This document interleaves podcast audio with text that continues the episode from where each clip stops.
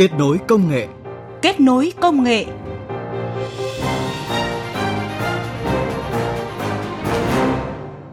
Các biên tập viên Bích Ngọc và Thu Trang xin kính chào quý vị thính giả. Chúng ta đang gặp nhau trong chương trình Kết nối công nghệ. Chương trình được phát sóng thứ Bảy và Chủ nhật hàng tuần trên kênh Thời sự VV1 của Đài Tiếng Nói Việt Nam. Những nội dung chính có trong chương trình hôm nay. Phát triển và ứng dụng trí tuệ nhân tạo, cơ hội nào cho Việt Nam? Các nhà khoa học Việt Nam phát triển thành công phần mềm dịch ngôn ngữ hiếm khu vực Đông Nam Á. Thưa quý vị và các bạn, trí tuệ nhân tạo AI đã và đang ảnh hưởng lớn đến nhiều ngành công nghiệp khác nhau và tác động này chưa có dấu hiệu dừng lại. Năm 2023 chứng kiến những cuộc tranh luận bùng nổ về trí tuệ nhân tạo AI và ảnh hưởng của công nghệ này tới đời sống khi AI dần trở thành yếu tố mới định hướng kinh tế xã hội toàn cầu. Các chatbot AI trở thành nơi tìm kiếm và truy vấn thông tin của hàng triệu người. ChatGPT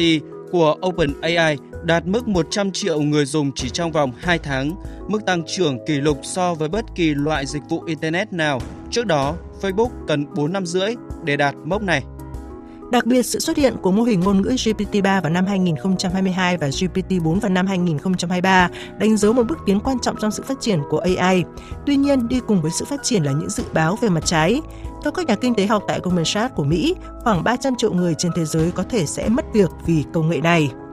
Theo các nhà khoa học, các tiến bộ trong nghiên cứu AI đã mở ra triển vọng đáng kinh ngạc cho tăng trưởng kinh tế. Các công ty và tổ chức nghiên cứu có thể tận dụng sức mạnh tính toán của AI để tăng cường năng suất và giảm thời gian nghiên cứu. Nhờ đó, chi phí sản xuất được tiết giảm, khả năng đổi mới được tăng cường, giúp tạo ra một môi trường làm việc thú vị và cạnh tranh, tiết kiệm công sức của con người trong những phần việc truyền thống.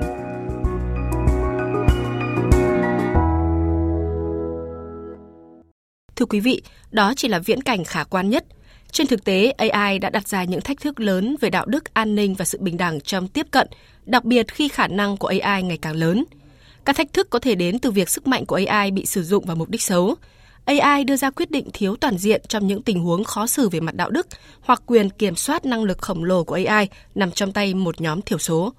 Nhấn mạnh bất kỳ công nghệ mới nào cũng sẽ mang lại sự thay đổi cho xã hội, các nhà khoa học cũng cho rằng chúng ta cần phải cởi mở đón nhận sự thay đổi đó, bởi chỉ riêng công nghệ AI sẽ không thể thực sự giải quyết được tất cả các vấn đề mà con người đang gặp phải. Giáo sư Leslie Gabriel Valian, thành viên hội đồng giải thưởng VinFuture, giáo sư khoa học máy tính và toán ứng dụng tại Đại học Harvard của Mỹ nói. Tôi nghĩ AI cũng như các công nghệ khác như công nghệ hạt nhân chẳng hạn, nó chỉ xấu khi nó được sử dụng vào những mục đích xấu bởi những người xấu. Tôi nghĩ rằng chúng ta cùng nhau chung tay để cùng kiểm soát và sử dụng an toàn công nghệ này. Thay vì chúng ta trao quyền kiểm soát AI cho máy tính, thì chúng ta, con người, phải kiểm soát nó. Các chuyên gia cũng khẳng định AI đang trở thành cuộc đua mới của các quốc gia và Việt Nam không thể đứng ngoài cuộc chơi. Tuy vậy, với các quốc gia đang phát triển như Việt Nam, để phát triển và ứng dụng AI hiệu quả và an toàn, tiến sĩ Padmanabhan Anadan, nhà khoa học nổi tiếng toàn cầu về thị giác máy tính và trí tuệ nhân tạo, thành viên hội đồng giải thưởng VinFuture, người sáng lập Viện Trí tuệ Nhân tạo Wadhwani của Ấn Độ cho rằng Việt Nam cần tập trung vào các yếu tố. Thì sẽ có ba cái bước chính sẽ cần được thực hiện. Thứ nhất là liên quan đến việc chúng ta phải có một hạ tầng số bền vững. Hạ tầng số này để làm gì ạ? Để thu thập, để lưu trữ và chia sẻ dữ liệu. Bởi vì chúng ta đều biết dữ liệu đóng một vai trò rất quan trọng trong công nghệ trí tuệ nhân tạo. Cái bước thứ hai đó là chúng ta cần phải có một hệ sinh thái toàn diện và thật sôi động. Trong đó thì các cái doanh nghiệp, các cái công ty khởi nghiệp ờ, được có một cái môi trường thuận lợi để có thể họ phát triển cái ý tưởng đột phá về công nghệ cái đổi mới sáng tạo. À, có thể dẫn đầu những câu chuyện này có thể với tập đoàn Vingroup à, ờ, và cũng cần phải có sự tham gia rất chặt chẽ của chính phủ cũng như tất cả các bên liên quan. Và quy bước thứ ba cuối cùng ạ liên quan đến lĩnh vực chăm sóc sức khỏe y tế công cộng ạ thì chúng ta sẽ tập huấn và đào tạo cho đội ngũ y bác sĩ đội ngũ y tá điều dưỡng. Họ có thể sử dụng những cái hạ tầng về công nghệ đó làm sao à, để có thể mang lại những chất lượng tốt hơn cho các cái dịch vụ chăm sóc sức khỏe cho người dân. Cũng theo tiến sĩ Anandan, khi phát triển và ứng dụng AI với các nước đang phát triển như Việt Nam, hiện có hai thách thức lớn. Trước tiên, đó là mức độ sẵn có của dữ liệu để huấn luyện AI trong việc thích nghi, phát triển cũng như mở rộng. Các tổ chức tại Việt Nam không phải lúc nào cũng có sẵn bộ dữ liệu đủ sâu và đa dạng để huấn luyện mô hình AI. Cùng với đó là thách thức về khả năng tính toán. Ngày nay, quy mô tính toán cần thiết cho AI đã trở nên lớn đến nỗi chỉ có một số ít công ty trên thế giới mới có thể gồng gánh được. Dù vậy, nhà khoa học nổi tiếng toàn cầu về thị giác máy tính và trí tuệ nhân tạo này cũng cho rằng sự hợp tác giữa các tổ chức có thể là một chìa khóa. Hiện việc phát triển và sử dụng các ứng dụng của AI đã trở nên đơn giản hơn, nhưng để thực sự tận dụng tốt vẫn đòi hỏi bộ máy nhân sự vận hành có nền tảng kiến thức và kinh nghiệm dày dạn trong từng lĩnh vực. Quý vị và các bạn thân mến, trong bối cảnh AI đang trở thành cuộc đua mới của các quốc gia thì câu hỏi đặt ra là Việt Nam sẽ tham gia và nắm bắt cơ hội này như thế nào? Làm thế nào để Việt Nam có thể phát triển và ứng dụng AI một cách an toàn, hiệu quả? Xung quanh những nội dung này, phóng viên Đài tiếng nói Việt Nam đã có cuộc trao đổi với tiến sĩ Bùi Hải Hưng, Tổng Giám đốc VinAI. Mời quý vị và các bạn cùng nghe. Vâng, trước tiên xin được cảm ơn tiến sĩ Bùi Hải Hưng đã trả lời phỏng vấn của phóng viên Đài tiếng Việt Nam. À, thưa ông ạ, ông đánh giá như thế nào về cơ hội của Việt Nam khi tham gia vào phát triển AI? Nhất là Việt Nam có rất nhiều cái tiềm năng để có thể phát triển ờ, về mặt ờ, công nghệ, công nghệ cao, công nghệ mới trong đó có AI. Tuy nhiên là những cái mảng công nghệ mới như này và AI là một ví dụ là những mảng công nghệ đang phát triển có tốc độ rất là rất là nhanh đặc biệt là các cái trào lưu AI trên thế giới. ChatGPT cũng vừa mới được release uh, hơn một năm trước, uh, nhưng mà thực sự nó đã tạo ra một cái làn sóng cả về ứng dụng cũng như là cái tốc độ phát triển của AI thì đều, đều đang đánh giá là càng ngày càng nhanh hơn. Cho nên là trong một cái môi môi trường như thế thì uh, một cái điều rất là quan trọng là uh, làm thế nào để các cái đội ngũ mà đang theo đuổi và làm việc trong những lĩnh vực công nghệ cao này Việt Nam uh, cần phải nắm được đầu tiên nắm được là trào lưu thế giới như thế nào và sau đó là bắt kịp cái trào lưu này và thậm chí là còn tạo ra những giá trị cho chúng mình. Vậy thì khi phát triển công nghệ này thì Việt Nam có những cái tiềm năng gì và ông có thể gợi mở những cái hướng phát triển AI tại Việt Nam ạ? Cái trào lưu AI hiện giờ thì uh, rõ ràng là mọi người nhìn thấy là cái cái ứng dụng cũng như là cái cái tiềm năng của AI tạo sinh nghĩa là generative AI là rất là lớn à, từ những ứng dụng liên quan đến ChatGPT ứng dụng để tạo ra hình ảnh và sắp tới là tạo ra video rồi các thứ. Bây giờ là, là tiềm năng là rất là lớn. À, thì điều đó tôi nghĩ là có một cái rất là hay là là, là các bạn trẻ Việt Nam thì ờ, thường thường là là sẽ bắt được những cái trend này rất là nhanh. Và chúng ta đang có một cái đội ngũ kỹ sư về công nghệ với cả một cái STEM background rất là tốt. Và các bạn trẻ Việt Nam thì ờ, như thế là, là, là năng lực rất là thông minh sáng tạo và hoàn toàn có thể bắt được những cái trend này rất là nhanh. À, tuy nhiên thì có một cái điểm là là, là chúng ta cần phải biết là cái gì là quan trọng tập trung vào. Thì ví dụ là, là liên quan đến cái lĩnh vực về trend AI thì uh, nó không phải là những cái thứ mà mà như là có hai cả hai một cái một cái mảng là là, là ứng dụng là chỉ xây dựng trên nền tảng người khác nhưng mà uh, tôi nghĩ là hiện tại thì Việt Nam hoàn toàn có thể là các bạn phải bắt kịp là cái việc là xây dựng nền tảng của chính mình. uh, một cái ví dụ là những cái mô hình ngôn ngữ lớn cho tiếng Việt như là phở GPT, mô hình ngôn ngữ tiếng Việt mà các công ty khác ở Việt Nam cũng đang nỗ lực phát triển đấy là một cái một cái minh chứng cho cái cái năng lực của cái đội ngũ uh, trí tuệ nhân tạo của Việt Nam bắt kịp với thế giới rất là nhanh chóng. Và thực ra là tôi nghĩ đây là một cái nó rất là đáng tự hào vì cũng coi như là lần đầu tiên mà đội ngũ công nghệ Việt Nam có thể bắt kịp được một cái trào lưu công nghệ mà rất là uh, phức tạp, rất là quan trọng, công nghệ lõi rất là quan trọng của thế giới và chúng ta đã bắt kịp rất là nhanh và uh, hoàn toàn có thể là tạo ra những công nghệ lõi này nắm được công nghệ lõi cho riêng mình chỉ trong vòng một cái một cái thời gian rất là ngắn. Vâng, cũng như nhiều quốc gia khác thì một vấn đề rất quan trọng đó là làm sao để có thể phát triển và ứng dụng AI một cách an toàn và hiệu quả. À, tất nhiên là với cả cái công nghệ khi mà càng phát triển ấy thì ờ, cái sự ảnh hưởng của nó đến xã hội thì càng lớn và cái việc là làm thế nào để cái công nghệ này nó được sử dụng. Và và cái mục đích là vì con người vì humanity là một, một cái câu hỏi rất là rất là quan trọng. Có một số những ví dụ ví dụ chẳng hạn như là những cái công cụ liên quan đến uh, tạo ra hình ảnh trên AI tạo ra hình ảnh sau đấy có thể là tạo các cái thức phim rồi các thứ. Uh, nếu mà không cẩn thận thì có thể sử dụng vào mục đích xấu. À, thì để mà giải quyết vấn đề này thì chúng ta có hai cách. Cách nhất là dùng công nghệ. Thì trong một số những nghiên cứu tại VNAI thì chúng tôi cũng đã đặt ra cái vấn đề là làm sao để tạo ra được những cái công cụ. Mà khi mà tạo hình ảnh thì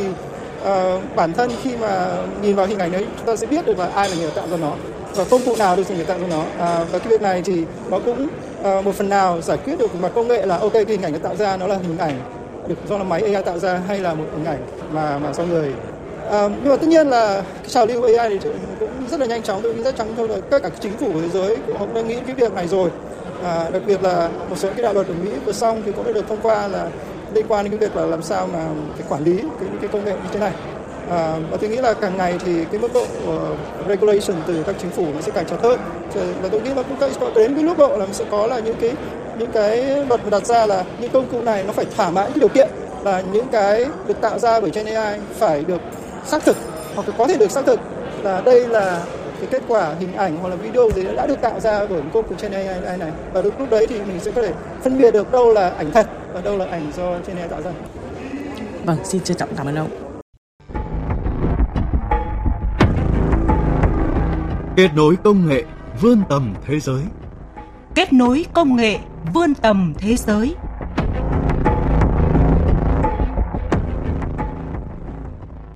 Quý vị và các bạn thân mến, trong xu thế và dòng chảy phát triển công nghệ chung của thế giới, mới đây các nhà khoa học tại Viện Công nghệ Thông tin Viện Hàn Lâm Khoa học và Công nghệ Việt Nam đã thành công trong việc ứng dụng các kỹ thuật xử lý ngôn ngữ tự nhiên tiên tiến để xây dựng các mô hình dịch máy tự động có chất lượng cao cho các cặp ngôn ngữ hiếm. Trong đó, Viện đã xây dựng được hệ thống dịch văn bản đa ngữ giữa tiếng Việt với các ngôn ngữ của khu vực, bao gồm tiếng Lào, tiếng Khmer, tiếng Thái Lan, Malaysia và tiếng Indonesia.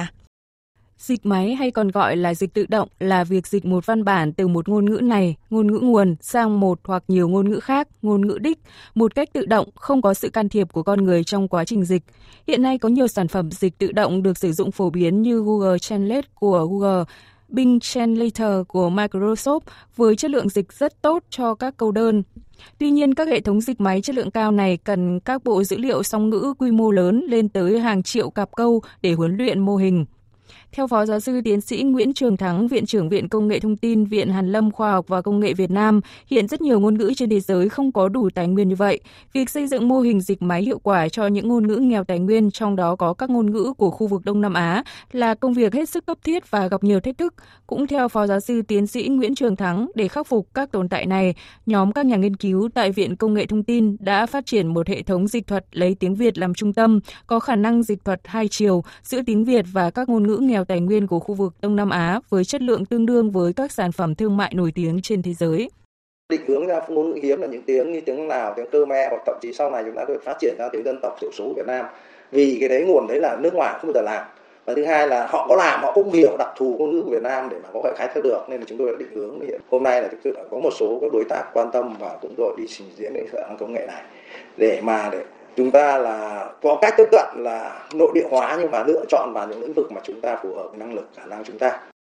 Tính đến thời điểm hiện tại, hệ thống đã có khả năng dịch hai chiều giữa các cặp ngôn ngữ bao gồm Việt Lào, Việt Khmer, Việt Thái, Việt Malaysia và Việt Indonesia. Nhóm nghiên cứu cũng cho biết hệ thống được nghiên cứu phát triển dựa trên các tiến bộ mới nhất hiện nay trên thế giới trong lĩnh vực xử lý ngôn ngữ tự nhiên nói chung và dịch máy nói riêng. Các ngôn ngữ như tiếng Lào, tiếng Thái và tiếng Khmer mang lại những thách thức rất lớn khi xây dựng mô hình dịch máy, không chỉ vì sự khan hiếm của dữ liệu song ngữ mà còn vì những ngôn ngữ này rất phong phú về mặt hình thái, thiếu sự phân tách từ, phân tách câu và tính đa nghĩa. Tuy nhiên, mô hình dịch máy của Viện Công nghệ Thông tin đã học được cách thích ứng với tất cả những đặc điểm đặc biệt này. Phó giáo sư tiến sĩ Chu Hoàng Hà, Phó Chủ tịch Viện Hàn Lâm Khoa học và Công nghệ Việt Nam nói. Chúng ta biết là gần đây thì chúng ta có cái ờ, ứng dụng về chat GPT thì cái công nghệ mà các nhà khoa học của viện công nghệ thông tin ứng dụng thì cũng tương tự như vậy. À, chúng ta có thể tạo ra những cái phần mềm dịch thuật rất là chính xác đặc biệt với các cái ngôn ngữ của các dân tộc ASEAN cũng là có thể là các cái ngôn ngữ của dân tộc Việt Nam nữa tức là giúp cho cái việc chúng ta giao tiếp à, thuận lợi hơn và đặc biệt với sự áp dụng của cái mô hình ngôn ngữ lớn cũng như là trí tuệ nhân tạo thì cái việc dịch thuật nó chính xác hơn rất là nhiều và giúp cho cái việc trao đổi, giao tiếp, các cái hoạt động về thương mại, ngoại giao. Các nhà khoa học cũng cho biết mô hình dịch máy được huấn luyện trên hệ thống máy chủ NVIDIA DGX A100 tại Viện Công nghệ Thông tin có cấu hình tiên tiến bậc nhất ở nước ta hiện nay. Hệ thống dịch máy có thể dễ dàng mở rộng sang các ngôn ngữ đích mới, bao gồm các ngôn ngữ dân tộc thiểu số tại Việt Nam, thường là rất nghèo tài nguyên dữ liệu như tiếng Mường, tiếng Thái và cả các ngôn ngữ nước ngoài phổ biến như tiếng Trung, tiếng Pháp, tiếng Nga khi cần. Đặc biệt, hệ thống có khả năng tinh chỉnh để thích ứng với các miền ngôn ngữ chuyên sâu như y tế, luật theo yêu cầu riêng của đối tác.